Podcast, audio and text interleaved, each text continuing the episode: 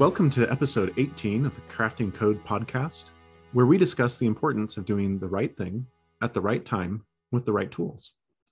I'm Alan Stewart, a software architect, and lately I've been thinking about 3D printing board game inserts for storing my games. I'm Dave Adsett, a technologist, and lately I've been thinking about the fragility and neediness of brand new humans. Uh, my name's Matt. Uh, lately, I've been thinking about building actor systems. Our episode topic today is searching for simple tools. There's a lot of tooling that is needed in crafting code. But to give context to this discussion, we need to first start by answering the question what is simple? What does simple mean when we're talking about searching for simple tools? I don't have a definition myself, but I can borrow from one. A guy named Rich Hickey has a talk online called Simple Made Easy. And he separates the two terms, simple versus easy, in order to, I think, highlight what a simple tool is.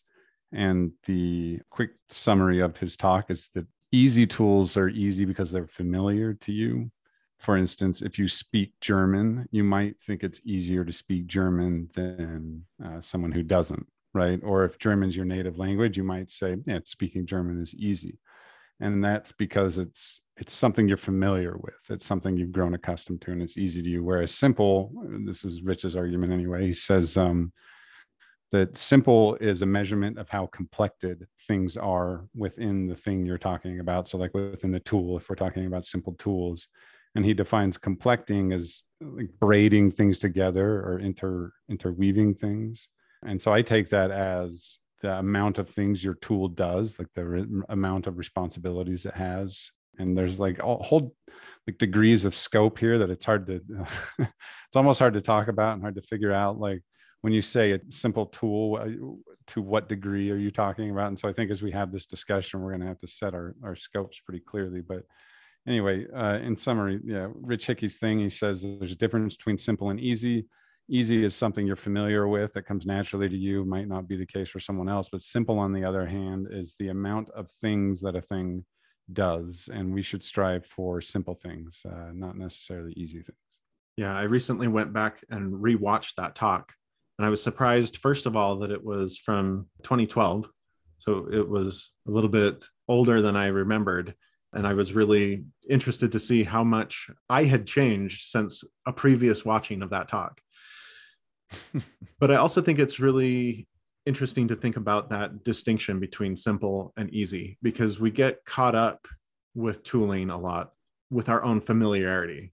It's actually related to our recent episode about programming languages. Sometimes we think, oh, that programming language is hard, it's difficult. And we conflate that with being complex. That language, it, it's it's so complicated. I just can't get my head around it. But really, in a lot of cases, it's really speaking more towards our familiarity. Things that we have done before are familiar and they're easy. Things that you've never done before are hard. Uh, I'm working with a person right now who is very new to coding. And so placement of curly braces is difficult.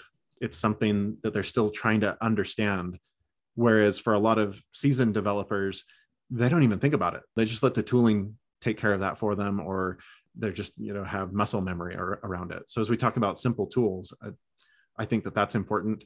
Uh, the other thing that I think about a lot in terms of how easy or complex a tool is is also just around how much you keep in your mind. I think the more complicated something is, the harder it is to keep all of the pieces juggled at the same time mentally. Uh, and that reminds me of the book, The Design of Everyday Things by Donald Norman. He talks in that book about how the average person can only really keep seven things in short term memory at any given time. And so, how complex your tool is, is going to matter. If it's too complicated, you can't actually use it effectively because you can't keep all of those things in mind all at once. Oh, okay. That's interesting. You know, I've spent the last three years trying to learn German, and I have found it to be quite complex. It has not become easy for me yet.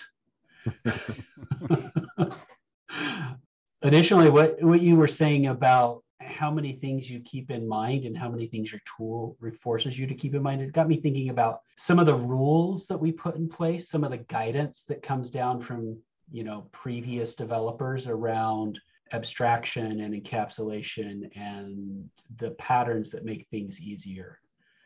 I know we want to focus primarily on tooling in this discussion, but it, I think that there's something there as well. Like you can use a complex tool in an easy way, or you can use an easy tool in a complicated way. I like that. As I've been thinking about this topic, one of the tools I've been considering to judge whether it's a simple tool or not is Git. Git is difficult to use, especially when you're first starting to use it.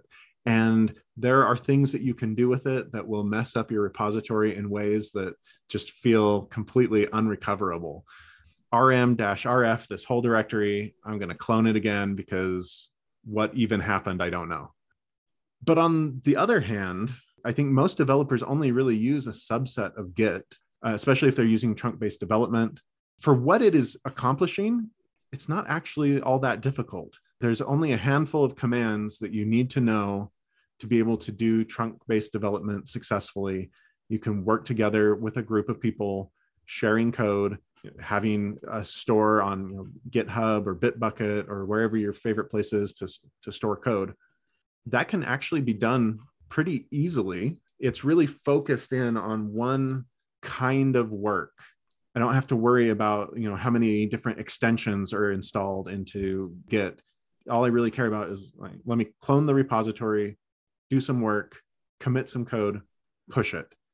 In that case, it makes me think, well, maybe Git's not actually that complicated of a tool. It might be a difficult tool to use, but it really does focus in on the one thing that is source control as opposed to trying to also have a bunch of other bells and whistles. I do think that Git is a response to more complicated tools that had been available before it. You know, tools like ClearCase or even Team Foundation Server, any of these tools that are trying to be multiple things. And I think that that's one of the advantages of simple.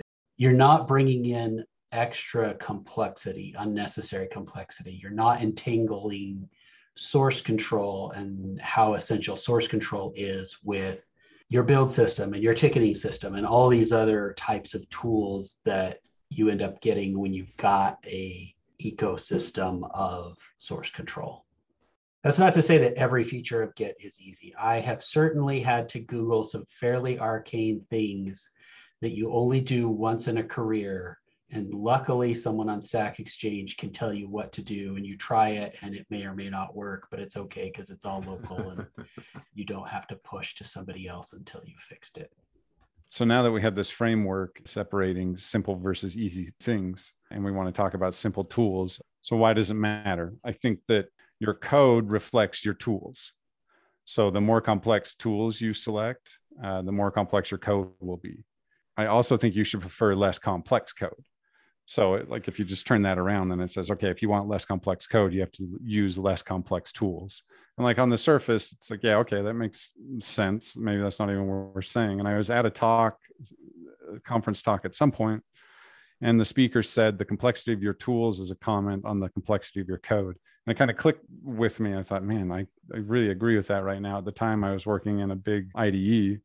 So, yeah, I think that you should strive for more simple tools. And I think that because simple tools will help you produce less complex code. But then the follow up question I would have is well, how do you define the complexity of code? So if we're talking about we want simple tools because we'll produce less complex code, how do we measure the current degree of our code complexity? Do, do either of you have any ideas for how we might measure that?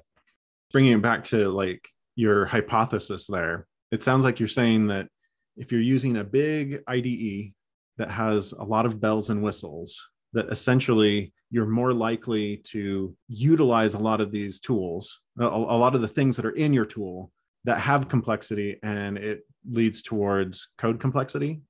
So like if my ide has mechanisms for doing database integrations that i will make my code more complex because i'm kind of chasing after these other bells and whistles. It's like oh the ide will let me do this. And so I'm more likely to actually invoke that? Is like, is that the hypothesis here? Uh, it's squishy, right? I think so. I so for me, it's this might be saying the same thing you just said, Alan. I think your tool will shape the way you look at the problem you're working on. And in doing so, like drive you towards certain solutions.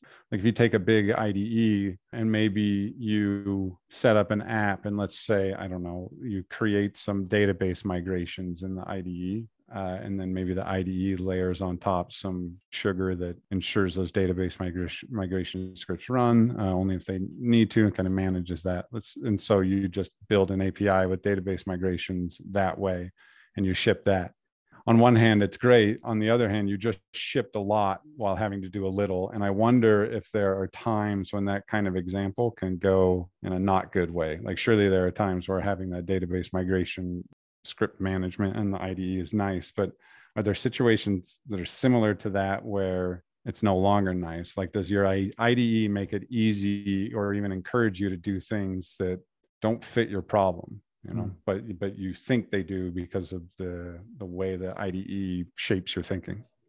I think one of the things that comes to mind here is the difference between essential complexity and accidental complexity when you you asked how to measure code, the first thing that came to mind for me is like, well, the basic metrics of cyclomatic complexity. How many loops and branches do you have? The number of lines of code that you have, the number of structures that you have, classes, functions, whatever those structures are in that language.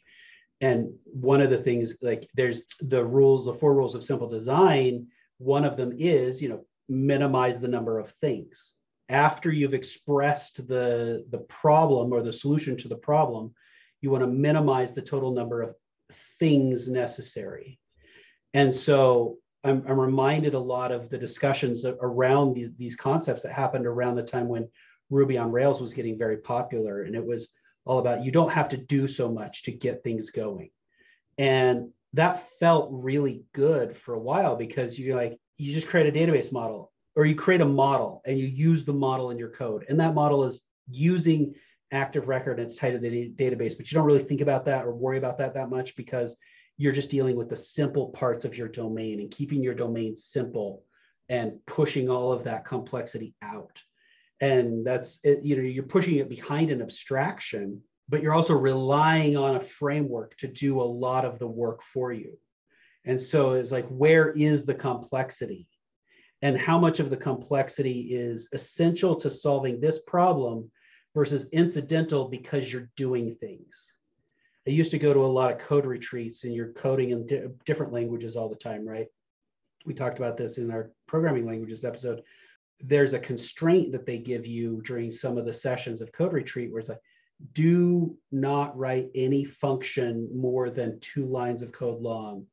And there's always the caveat unless you're in a C based language or C derived language, then you can have three.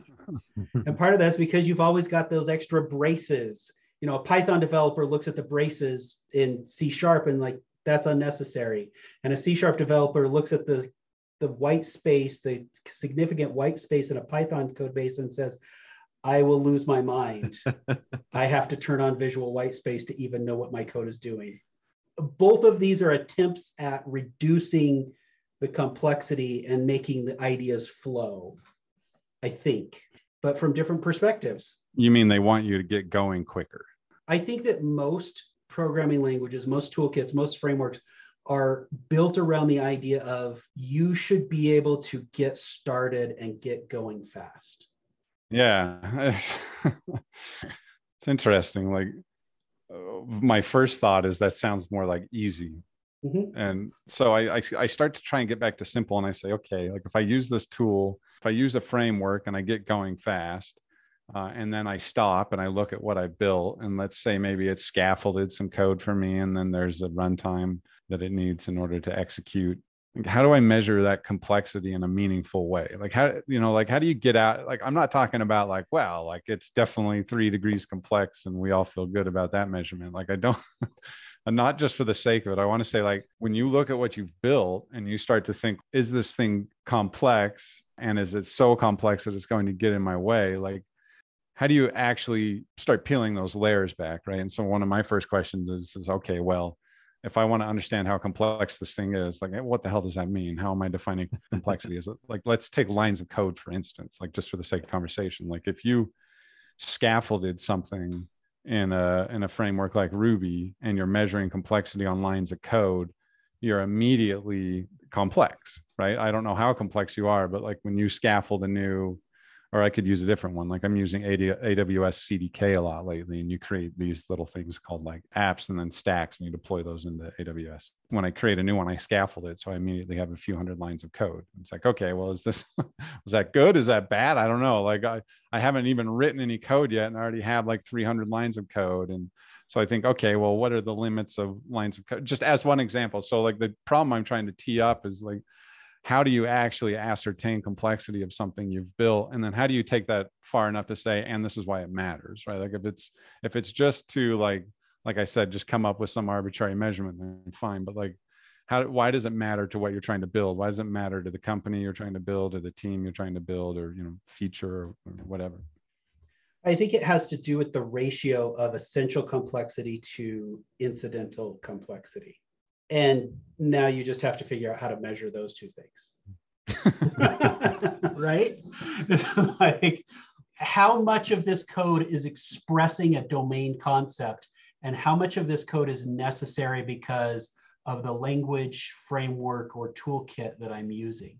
One extreme example from my past because I, I, like to go to examples because it, it helps me to get concrete we were building a product that used the CSLA, which I don't even remember what that stands for. It's like common something garbage tire fire. Anyway, so we had a template for new classes, and the template was 10,000 lines long. And you copy the 10,000 line template, or you like CSLA new template or whatever, and then you get the 10,000 line class file, and then you would add like maybe 20 lines of code total to that file. And that's partially because the tools didn't support things like partial classes. And it's partially because the person who built that framework was trying to make it so that you could, at runtime, decide whether you were running on a single server or multiple servers doing the same job and distributing the work. Like it was neither simple nor easy. and did it matter? Like at the end of the day, did it have a like an impact in your life or what you were trying to do? Absolutely not. Interesting. We never ever ran that application in a way that would take advantage of the feature set of that toolkit. It was a hedge against a future that never happened. Oh, it's interesting. Would you say it was quicker to use it than not use it to get to where you wanted to go? No. It would have been quicker to not use it? In that case, it would have been quicker to not use it. And just so I understand clearly, you decided to use it because you thought you were going to scale and it would set you up to scale better? Yeah it was it was a decision made by the architect on the team at the time who who wanted to basically provide extensibility for an n-tier environment. And that was back in the day when everybody's like well you have to have like your presentation layer servers and then your middleware servers and then your backend servers and then your database servers and by using the CSLA, you could say, I'm going to write one class file and define this idea once, and then I'm going to deploy it in different ways at different times. And it is like a relic of the, I don't know, it. It's definitely not the way I think about problems now. I think that you know a good software engineer has a an idea how the code is going to be deployed in the production environment at least partially because they're working with the ops specialist on their team to deploy the code into the production environment on a regular basis. Going back to what you were asking, Matt, about why does this matter? It makes me think that it matters because of the architectural principle of separating things that change for different reasons. Because when we have things that are complex, or, or literally complected, to go back to that definition from simple made easy, if everything is like all braided together and complected, it's hard to separate things out. And so like it makes me think about your example. Maybe your, your IDE has a bunch of database tools. And so you're using the migration tool And because you're using the migration tool, you're also using the, their testing framework and deployment framework. That's all like baked into the IDE. And that might that might be great for a while. You're able to move fast, get started quickly. And in certain contexts, that might be all that you need. There may be a context where you're in a, a very like early pioneer exploration kind of stage and you just need to like be able to throw stuff at the wall really quick to see what sticks. But over time a year or two later they've put out a new version of the IDE and the old version's not supported anymore. And by the way you bought some new hardware and it won't even run on the the old stuff so now you're stuck because the complexity of like the migration path is difficult. Or maybe you skipped a version because it was is difficult and it only got more difficult as you as you went on to more and more versions. So the ide changing or something else changing around you changes that whole experience. Where like maybe what worked really well for deploying was fine when you only were deploying just this one monolithic thing out to some servers that you owned but now you want to go serverless and you want to have a whole bunch of things that work together in tandem and it becomes difficult again. It's the same problem with the frameworks. Frameworks don't have a lot to say about what do you do to separate your business logic from their framework. They don't have a lot to say about what is going to change and why you might want to do something different in the future. And so if we find simple tools that solve a particular problem it might be more work up front or to transition from a single fast easy tool to a multitude of simple tools. But the simple tools have that advantage that each one of them can be independently swapped out. You don't like your deployment tool? Fine change it. You don't like your database migrations tool? Change it. But if you're using everything all mushed together they are complected and you're going to have to do a lot more work to loosen up that weave enough that you can pull out the cord that you want to replace. It's interesting that you arrived at coupling there because it makes me think okay so like i'm still on this horn about how do you define complexity? If you have six things that are loosely coupled that feels less complex based on the definition of like the simple versus easy than it is one thing that does those six things. Yep and I think that's probably because of the way change ripples through it.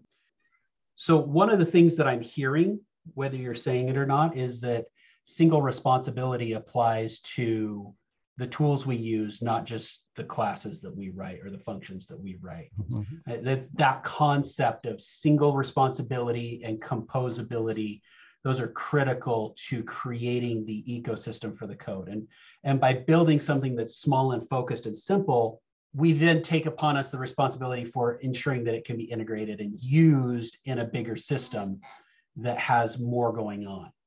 Rather than trying to be the big system, we use that, that small focus tool with a single responsibility to do each of the pieces.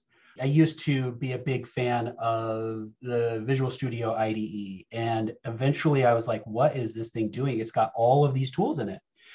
And it's doing things that I don't want my IDE to ever do. I'm not convinced I want my IDE to even know about source control, let alone my database, et cetera, et cetera. Certainly, the IDE that I use these days has all of those plugins available because it's convenient for some people. I just choose not to use them. It reminds me of the Unix philosophy of making a whole bunch of little tools that can be chained together. Yeah. And that you can pipeline these things. I like what you said about responsibility, Dave. Like, where are you deferring responsibility and what do you need to be responsible for? So in the Unix philosophy, each tool just does its one thing, hopefully extremely well. And it's up to the person who is piping all the commands together so that they can grep and word count and sed and whatever else that they're going to do.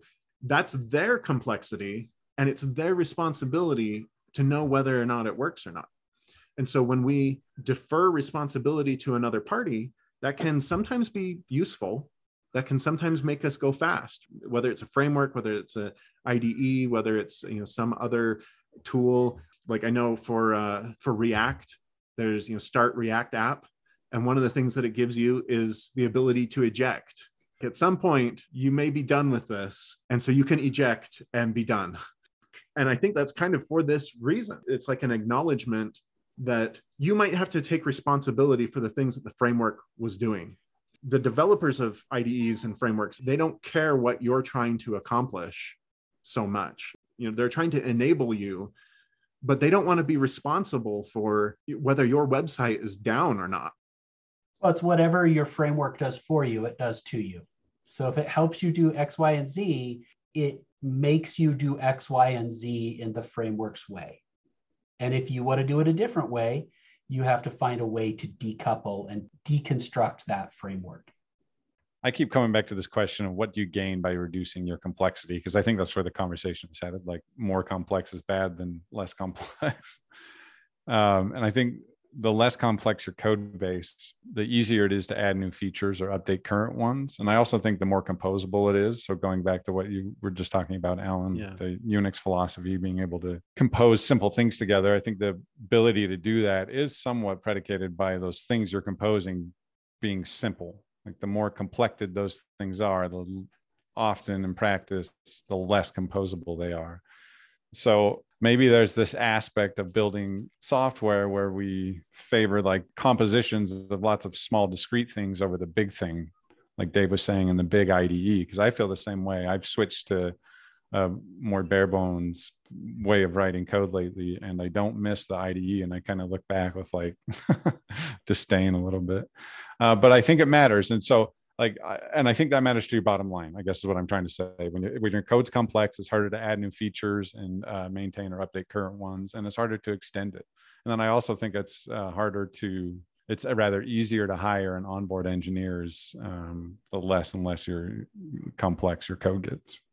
There's an interesting balance there too and i think it also plays into the purpose of a tool. We talk about ides but there's also just text editors and there's just there's a question in my mind about like how simple do you want to go? Because to get more simple you have to be focused on less things. And so a text editor generally speaking is more simple than an ide but it also has a more narrow purpose.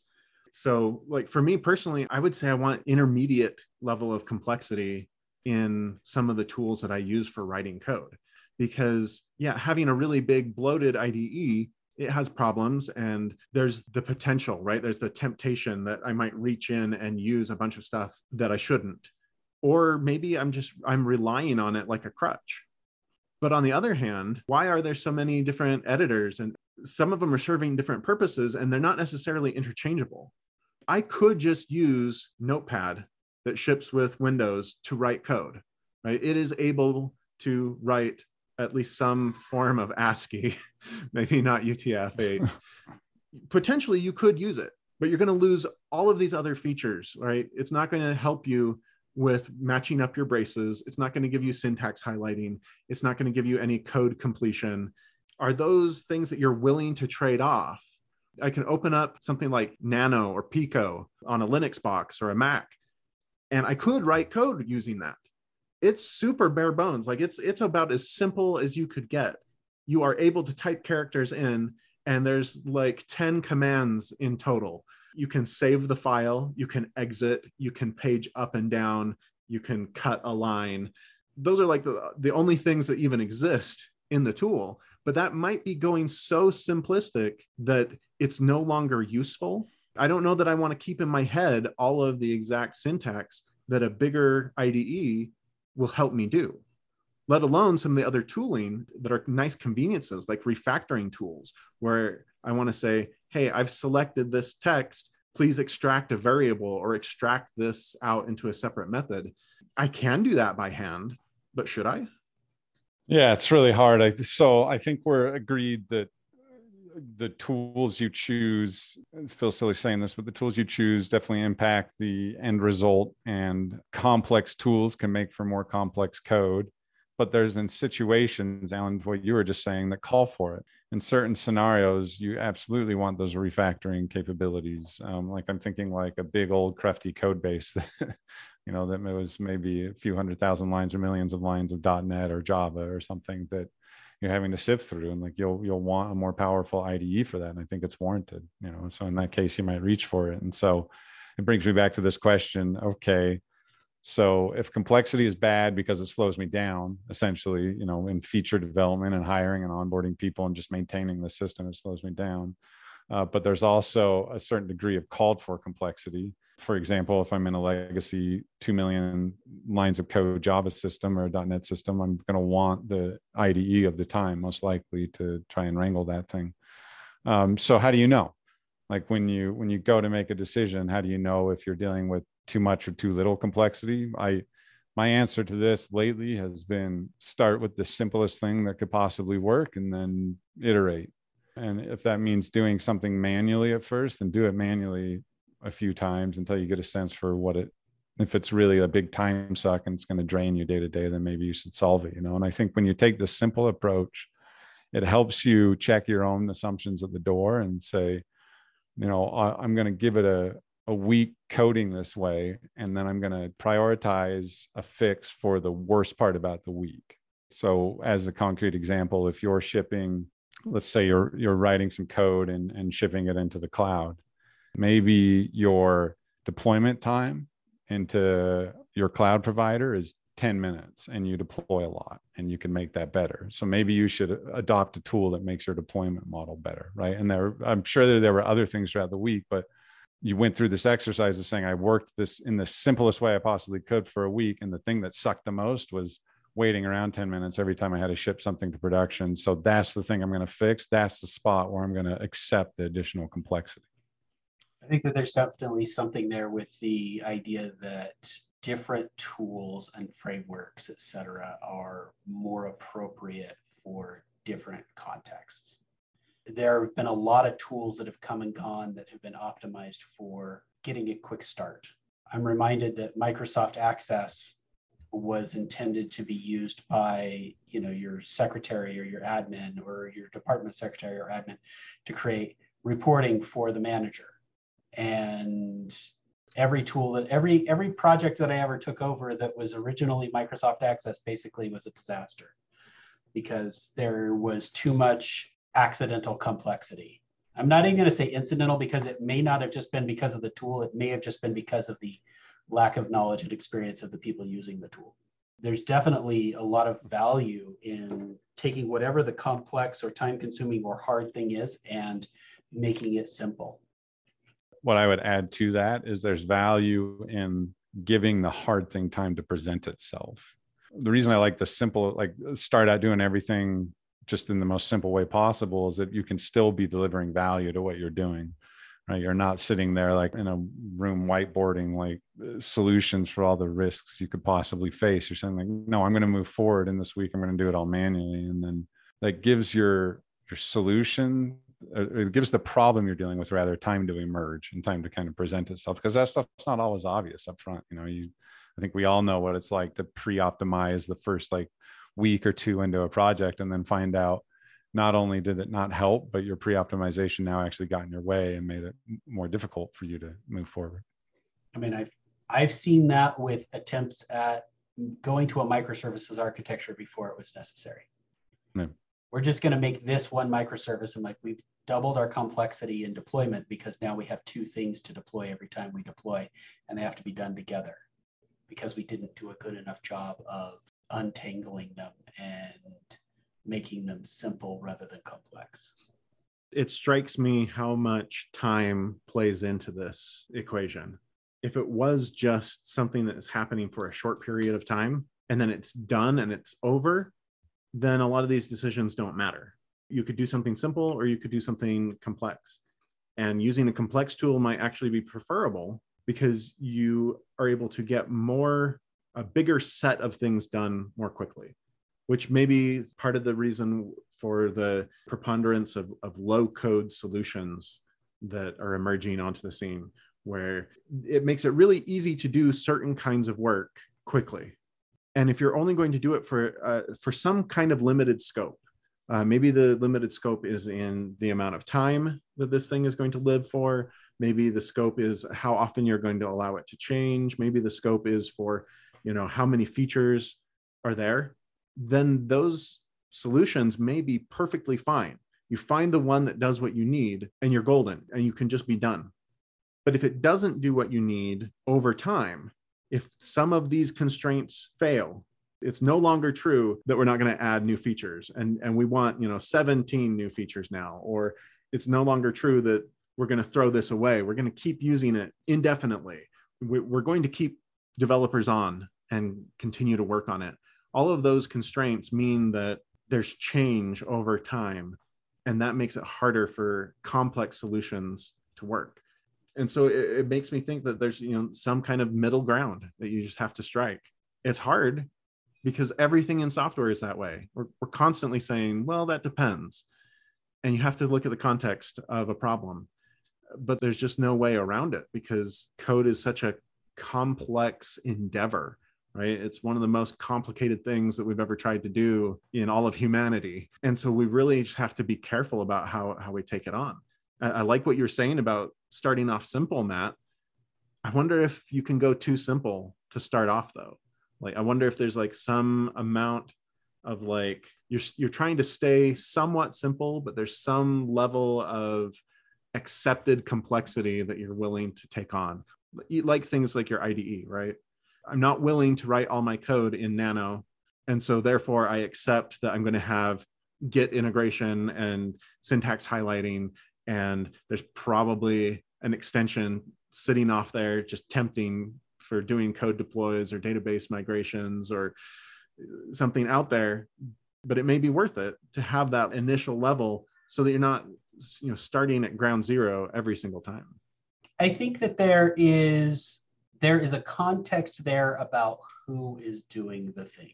If matt is saying i'm going to write the simplest code that could possibly work and when i find an, a case where it doesn't work i'm going to change it great i have full confidence in that even if he has to deal with things like database protocols and uh, HTTP, I'm like, he's got it. I'm, I'm comfortable with Matt doing that. I know he's been doing this for more than 20 years and he knows his way around a code file or two.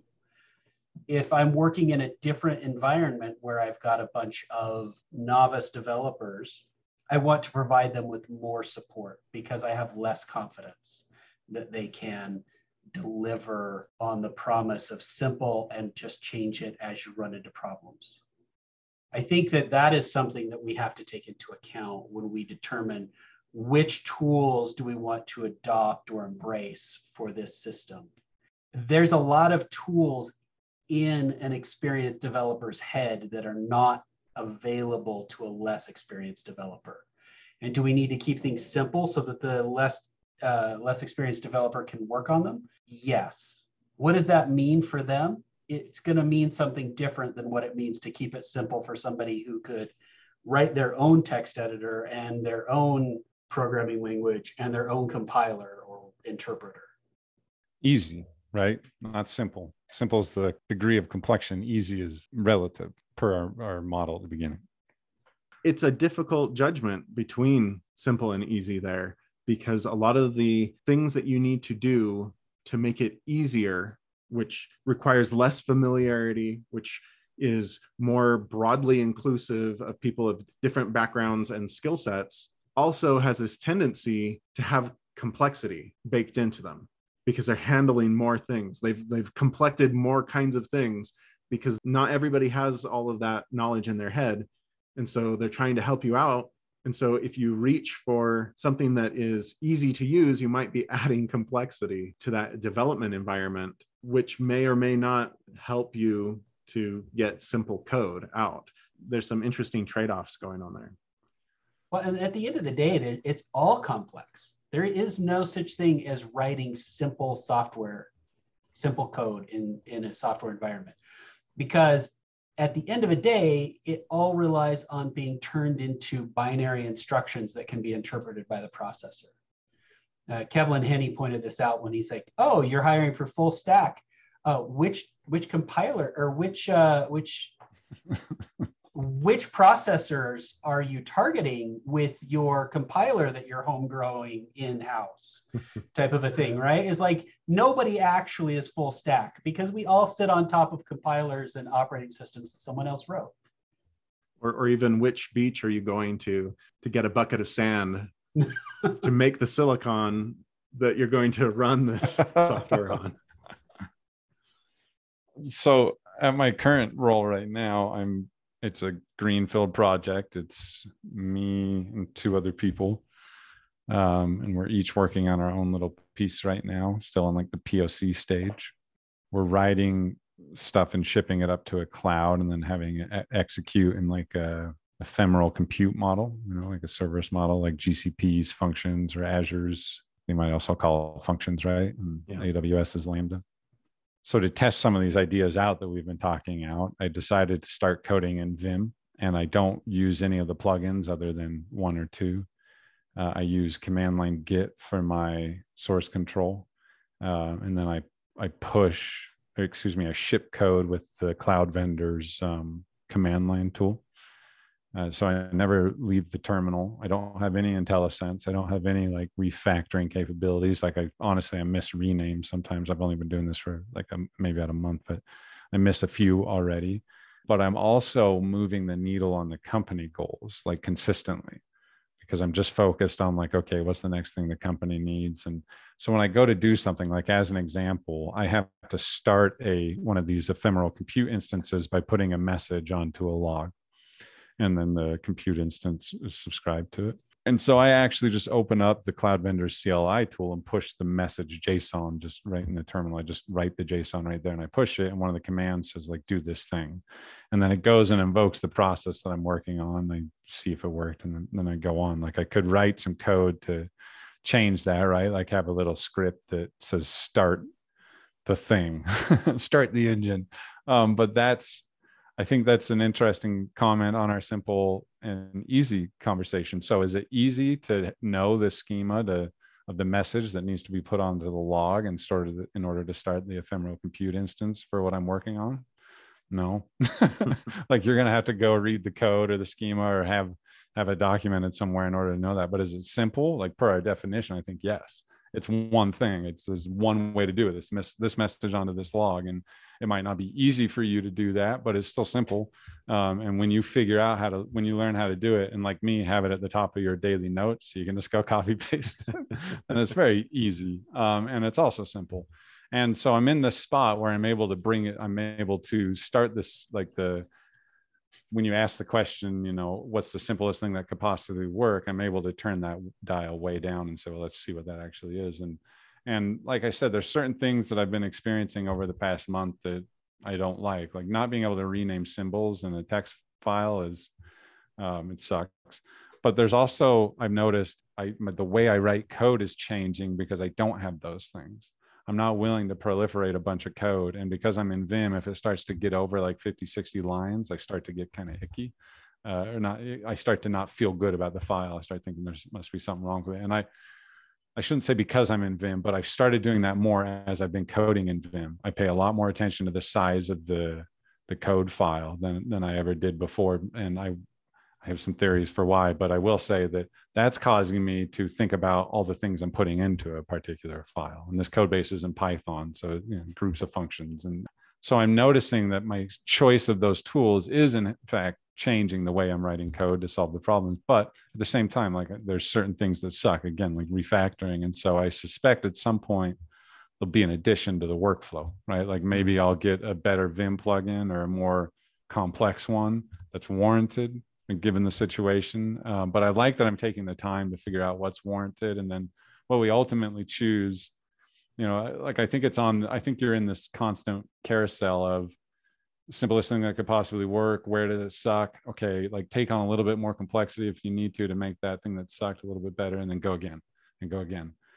I don't know. We'll see where this takes me. At some point, I might just say, like, to hell with all this. Give me my more robust IDE back and whatever. But uh, so far, it's it's been a fun experiment, and I am being productive day to day. I would say it's it's no more or less, and I'm I'm continuing. One thing that's nice is I'm not in the phase of what's all the risk that is coming my way and let me hedge against it and introduce all this complexity up front right? we're not doing that we're saying well like we see our goal and we know there's a ton of crap we don't know but we're going to try and go there and then we'll, we'll iterate on our approach and so that that to me is like a way an actual concrete way that you can start to answer the question how much complexity do i need to take on? Because i don't know that you can get it like just by looking up front. I think there's a big portion of um, reflecting on how your day to day is going that's going to help you you know get to this maybe get to some semblance of an answer for how much complexity do i need to take on for the given situation. Because you both highlighted there's so many variables that could be involved when you say well you know what do you mean too complex for this situation? Based on what? Like because again if you're working in an old ide or excuse me if you're working in a code base that was written 15 years ago and it's. net or java like any corporation and let's say it's a few million lines of code it would definitely be more complex to try and make i think something like vim work in that environment than it would to make something like the java ide or the. net ide they used to write the code in the first place. And so yeah I'll be real interested to hear how your system shakes out over time because it's making me think a lot about different abstractions and where we try to simplify things. We can make things simpler by making a lot of functions, a lot of small functions instead of big functions, right? Or, or like, what do you put inside a function, or how many functions should be in a class, or how many classes should be in a module? And like, there's all of these like different layers. And so you're, you're starting out real small with each deployment into this serverless environment. But eventually, you're going to have to collect those serverless pieces together in order to get them all working together. And will the overall complexity of that be worse than having more complexity in each individual instance? I don't know that I can say because this is like a fundamental problem that we've wrestled with. I, I, think we have learned that lots of small things is better than few really big complected things but we'll have to see what happens with those abstractions. And I think abstraction becomes key in facilitating that work because at some point you you have to complect things to make interesting code. And so you have to figure out well where are we going to complect it and how are we going to deal with that abstraction? If you can create an abstraction that hides the complexity, then you can treat that thing as if it were just one simple idea under the hood, right? Like at some point you're, you're looking down at what all the assembly uh, instructions are, right? Like the code that actually flows through the processor, that's going to be always complicated. But we can hide a lot of that complexity behind abstractions that makes the, the layer that we're working on easier. And so it, it's really important to make the right abstractions because if you have a leaky abstraction, then that's going to start polluting your space that you're trying to protect with additional complexity. And that's why I don't like magic in tools and frameworks because they hide from me what's really going on. If the concept was sufficiently abstract, then it's not magic, it's just doing something for me. I've thought about it in the past in terms of tying your shoes. Is that the interaction between billions of atoms or is that the one thing that you do before you go out the door? Or is it just wrapped up within the idea of, I need to go out and get some milk? Depending on the context that you're in and what level of abstraction you're working at, it's all of them. Yeah, it just continues to spiral as we pull on it. And one of the things that's coming up in my mind again and again as we're talking is the importance of moving in the small and reflecting on the effects of those movements. I, again, just like everything else we've talked about, that has degrees of scope, right? What it means to move in the small at a tiny company means something different than what it means to move in the small at a big company. But I think it's more like maybe it doesn't. Let me let me restate that. I think it has to do about minimizing the amount of things you change at one time and then observing the results of that change before moving on to the next. That's one of the ways that I think large or small you can try and wrestle some sense out of the out of the madness that is all the complexity you're dealing with. And it affords you that time to say like to learn right? To to it affords you the time to poke the thing and see how it responds. And you do that enough times and then you'll be able to better understand the solution that you need to bring to the table. You'll be able to better say I know where it makes sense to take on the complexity in this problem because going back to what we said earlier, you don't get away from it. It's not like, well, this perfectly complex free thing, like Dave said, everything has to complex like in order to become useful, but that does not give way to everything should be complected. like there's there's an art to what's complected together, which I think is what we're talking about. What going to the Unix philosophy, what simple not easy, but what simple tools can I pipe together here? Or can I compose in order to get this job done? You know, like what's the simple way to go about it? One of the other Kevlin Henney talks that I really liked, he talks about the rule for calculating leap years, which is super easy. It's every fourth year is a leap year, except every hundredth year is not, except uh, there's like three levels of exception in in the definition and so that becomes your essential complexity right? And that's it's just it is complex. It's like at the end of the day if you're accurately calculating a leap year it's not as trivial as it seems like it would be considering that we only encounter them about every four years. I'm probably misremembering this because it's been years since i watched the simple made easy talk but it was kind of a sales pitch for the Clojure language right subtly it was like I think it was a sales pitch for the philosophy. Okay. Like and and uh, yes, so since he writes Clojure, he would say like, and this is the philosophy that I bring to Clojure. So I, I, can see what you mean, but it felt more like let's talk about like the design of programming languages, that particular topic. I gotta say, every time I tried to learn Clojure, I ran into a fundamental complexity of not being a Java programmer and not knowing the Java base class library, which was effectively essential for doing anything useful in Clojure anytime I tried in the far distant past. And so I think this is just another reiteration of what is complex is a function of what is familiar. Are you sure about that? I think so. Interesting. I think that what feels complex is a function of what we are familiar with and what we have been trained to do. Yes, I agree with that. Because anytime I try to show somebody some of the C sharp code that I'm working on, anybody who doesn't know programming, they're like, what are this is nonsense. For me, it goes back to the idea like we have an assumption that anybody who's going to speak publicly in our society is literate. But we also have an assumption that mathematical literacy is hard. And so a lot of people are mathematically illiterate. And even those who are mathematically literate are illiterate of statistics. Before we started recording, we were talking a bit about the statistical likelihood of certain things happening. And it's really hard for our brains. So it feels really complex. And it's especially hard if we haven't had any training in it. And so I, I that, that's where I'm kind of landing. And I'd love to be shown what I'm missing but to me, I'm starting to feel like complexity is related to familiarity. I think that's what Rich Hickey was taking issue with in saying that simple is a measurement of how, how much complexion has taken place. And then from that, you get to complexity. Uh, whereas easy is a measurement of how familiar it is to you personally, as opposed to the number of complexions. I don't know what the word is. I, I get that, and I like I agree with it but also I think that a lot of those happen outside of the system in front of us and they happen in our own heads and our own experience and our own training. What do you mean? Tell me more. Well, I mean, all software code looks complex to a novice, and professional software looks complex to an amateur. One, one example from my history, I think I may have brought it up before, is I took over a code base that was, I was assured that it was weird and hard to work in and had all kinds of unnecessary indirection.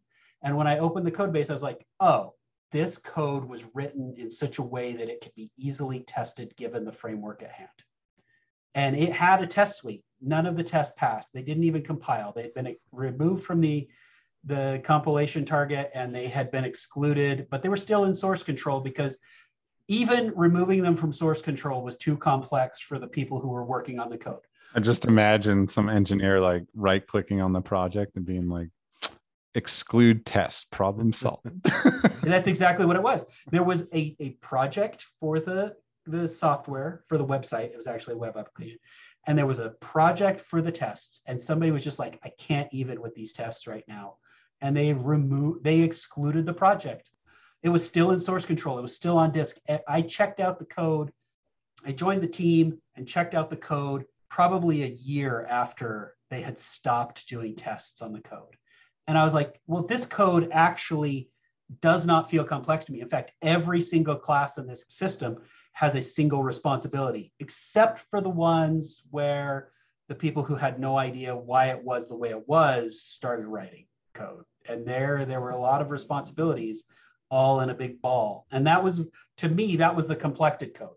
But to the other developers on the team, all these unnecessary abstractions and interfaces and tests, that was the complexity. It's interesting and makes me wonder if there is some hidden link between these two concepts that they're not completely orthogonal. And we see this in some other areas with software too, right? Like when we talk about socio technical systems. We want to say that the technology is one thing and the people is a different thing, and they're completely orthogonal and you can vary them independently. But it just isn't true. There's a, a level of coupling between your people and your code that you can't get away from and it makes me wonder if if simple and easy have a similar hidden connection where you can't completely decouple them you can't just pull on the one lever without also doing something with the other lever i think it highlights for me that you got to get clear on what complexity means for you and your environment. Like if you're actually going to make decisions based on this stuff like you like if you're going to say I, I this complexity is worth it or this complexity isn't worth it whatever i define complexity. I, I think that's one of the things that sticks out to me that we even uh, the three of us i think have divergent definitions and why wouldn't we? It's just such a broad ambiguous thing but for a specific situation i would say define what it means like if you you can define complexity as number of responsibilities per file that's fine, you know, and then and work within those bounds or lines of code or whatever. But get clear on that. Know know what you mean. Or because if you don't, like you stick in this, I don't know, you just you're in this space where we're all using the same word, but we mean different things. for sure. it's hard to talk. Yeah. So I, I'm thinking about programming languages, and I had to look it up really quickly because I only know its derivative language, not the original, but there's a programming language P double prime, which only has four operators. Ooh. And it's Turing complete because it expresses a finite state machine. And so you can write, presumably, any program can be expressed in that language. But I wouldn't call that easy because it's not familiar. I also don't think I would call it simple because you have to create all of the structures yourself. It's not complex, so maybe it's simple. If you agree to the model of simple and easy, simple is number of things complected, and easy is point of relativity, how how easy it is for you to understand something. How familiar it is, yeah. Yeah. Do you still say it's not simple, even in that context? Well, I don't think it's simple because I think that you have to complex those four operators millions of times before you've produced anything of use. Ah, interesting going back to the search for simple tools concept, I'm okay with adopting more complex tools if it makes my code simple because the code space is where I'm going to be living and having to deal with things on a day to day basis. Same thing goes with a framework. I might be willing to adopt a more complex framework if it means that I don't have to complect as much code to get the thing up and running and doing what it's supposed to be doing. I'm thinking about recently, I, I started at a new startup as well, Matt, and there was a code base. And it was arguably more simple than the code base we have now. Or maybe not even arguably. It was more simple than the code base we have now. It was Python Django, but that's unfamiliar to me. And so I was unable to do work in it. So I rewrote it in .NET.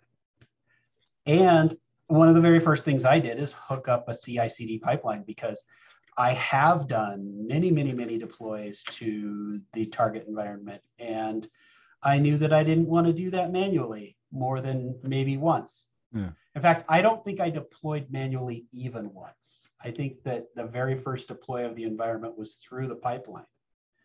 And so, was that jumping to complexity too quickly? Maybe how would you if you actually tried to answer that question like if you tried to like quantify the amount of complexity you took on and then the impact it had how would you you know what i mean like is it just a squishy feely or is it like but do you do you measure it in terms of complexity or in terms of time spent or how do you measure it I don't know. That's why. I'm, that's why I'm asking. so for me, it took me probably two hours to set up a CI/CD pipeline to a new environment. I don't do immutable infrastructure.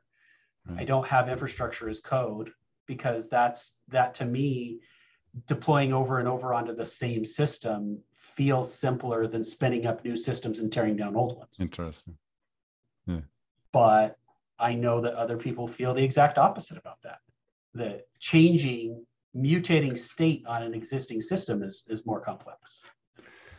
Yeah, it's hard to it's hard to figure out what degree like what ab, going to what alan was saying what abstraction you should consider this from when you say like well this thing has more things or less things than that other thing and something you're saying dave that's sticking out the way you're talking makes it sound like there's this continuum and on or whatever you would call it a spectrum i guess and then on one end um it's simple and the other one's easy and like we're, we're dancing in the middle a lot of the time because I and Alan has like hinted at this subtle connection too, right? As the more you make something easy, maybe the more complexity you take on. Like like you were saying, if if you make it easier to ship code to production, one command, bloop, you know, then like doing all the requisite yeah.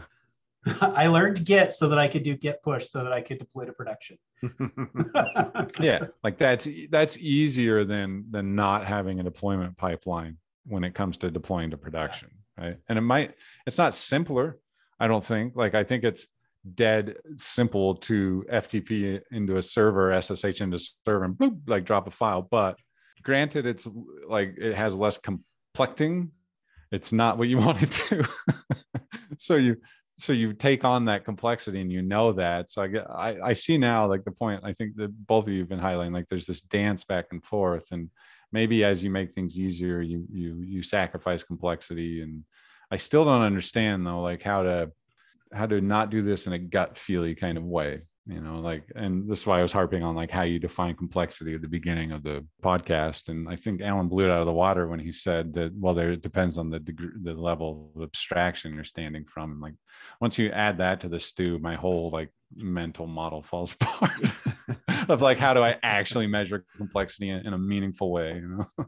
Well, and I think that I'm I'm relying on some complexity out there in the ether that I, if it broke and I had to fix it, it would be a problem because right now I get pushed to GitHub.